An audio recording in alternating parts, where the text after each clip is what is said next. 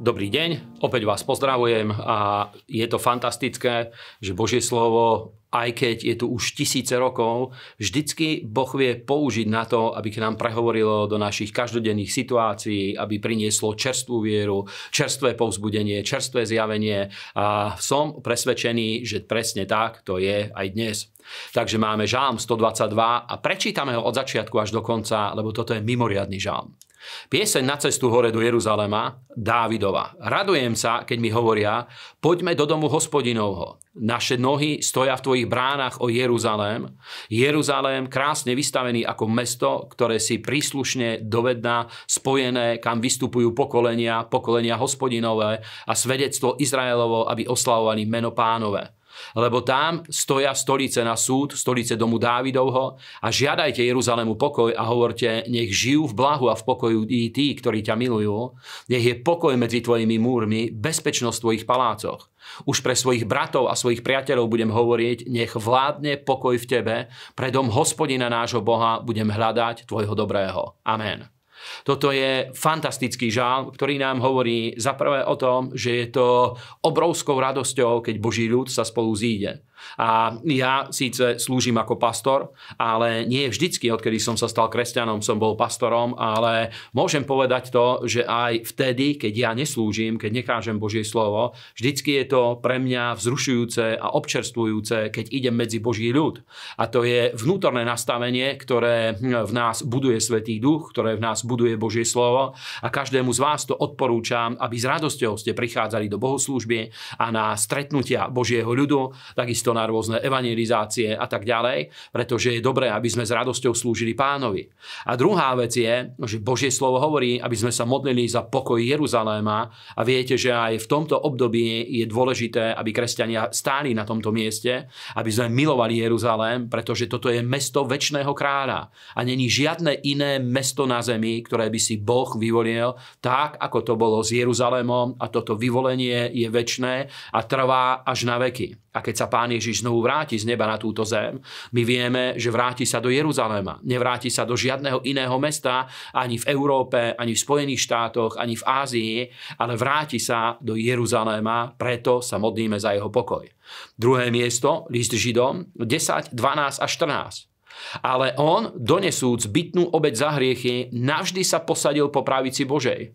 A teraz už len očakáva, až budú jeho nepriatelia položení za podnož jeho nôh. Lebo jednou obeťou zdokonalil navždy tých, ktorí sa posvecujú. Amen.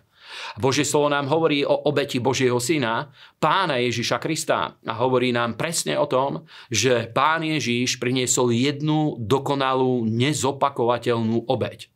A je to úplne vzrušujúce, že všetky problémy histórie, ktoré boli, všetky hriechy, všetky neprávosti behom jedného dňa, behom, behom jednej, jednej hodiny alebo niekoľkých hodín, kým trvalo utrpenie Božieho syna, boli úplne vysporiadané, boli zmazané, takže už k tomu nič netreba pridať. A to hovorí o tom, že to mohlo byť jedine Božie dielo, pretože iba Boh vedel vykonať, vedel vymyslieť niečo tak dokonalé, jedinečné a fantastické a hovorí, že preto k tomu nič netreba pridať a ani, ne, ani sa nedá zopakovať táto obeď v histórii, ani na každodennej báze, ani na báze nejakých sviatkov alebo niečoho podobného. A jediné, čo vieme k tomu pridať, je, že chválou a vďaky vzdaním prichádza prichádzame stále k Bohu a uctievame ho za tento fantastický dar a to, že vierou príjmame to, čo Ježišova obeď pre nás získala a vydobila. A posledné miesto je kniha Ezechiela, 20. kapitola 15 až 19.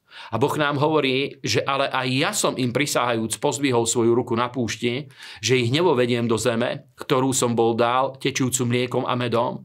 Okrát sú to všetkých zemí, pretože zavrhli moje súdy a v mojich ustanoveniach nechodili a znesvetili aj moje soboty, lebo ich srdce išlo za ich ukýdanými bohmi.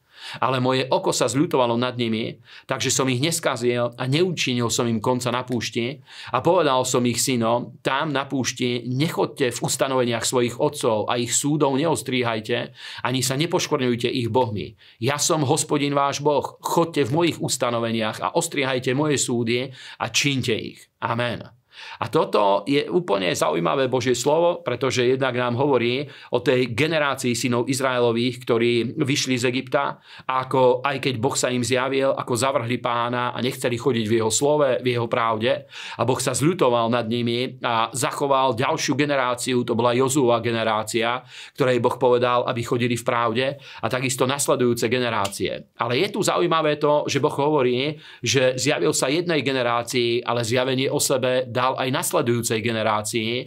A to nám hovorí o tom, že každá jedna generácia, ktorá žije tu na, na zemi, potrebuje osobné zjavenie živého Boha a nie len generácia, ale aj ľudia, ktorí žijú v tej generácii, my potrebujeme, aby každý jeden človek osob mal zjavenie, osobné zjavenie živého Boha, ktoré prichádza skrze evanienium, aby každý človek mal toto osobné stretnutie s ním, ktoré sa pretransformuje do znovuzrodenia, je zapečatené vodným krstom a takisto, aby každý človek, ktorý žije na tejto zemi, a prijal pána Ježiša, aby bol pokrstený v Svetom Božom duchu so znamením hovorenia v nových jazykoch. A takto každá generácia sa vie rozhodnúť, či bude žiť pre pána alebo nie.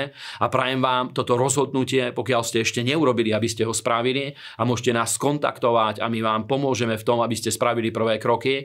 A ak ste ho už spravili, tak vás povzbudzujem, aby ste v tom vytrvali až do konca. A nech vás Boh opäť požehná. Amen.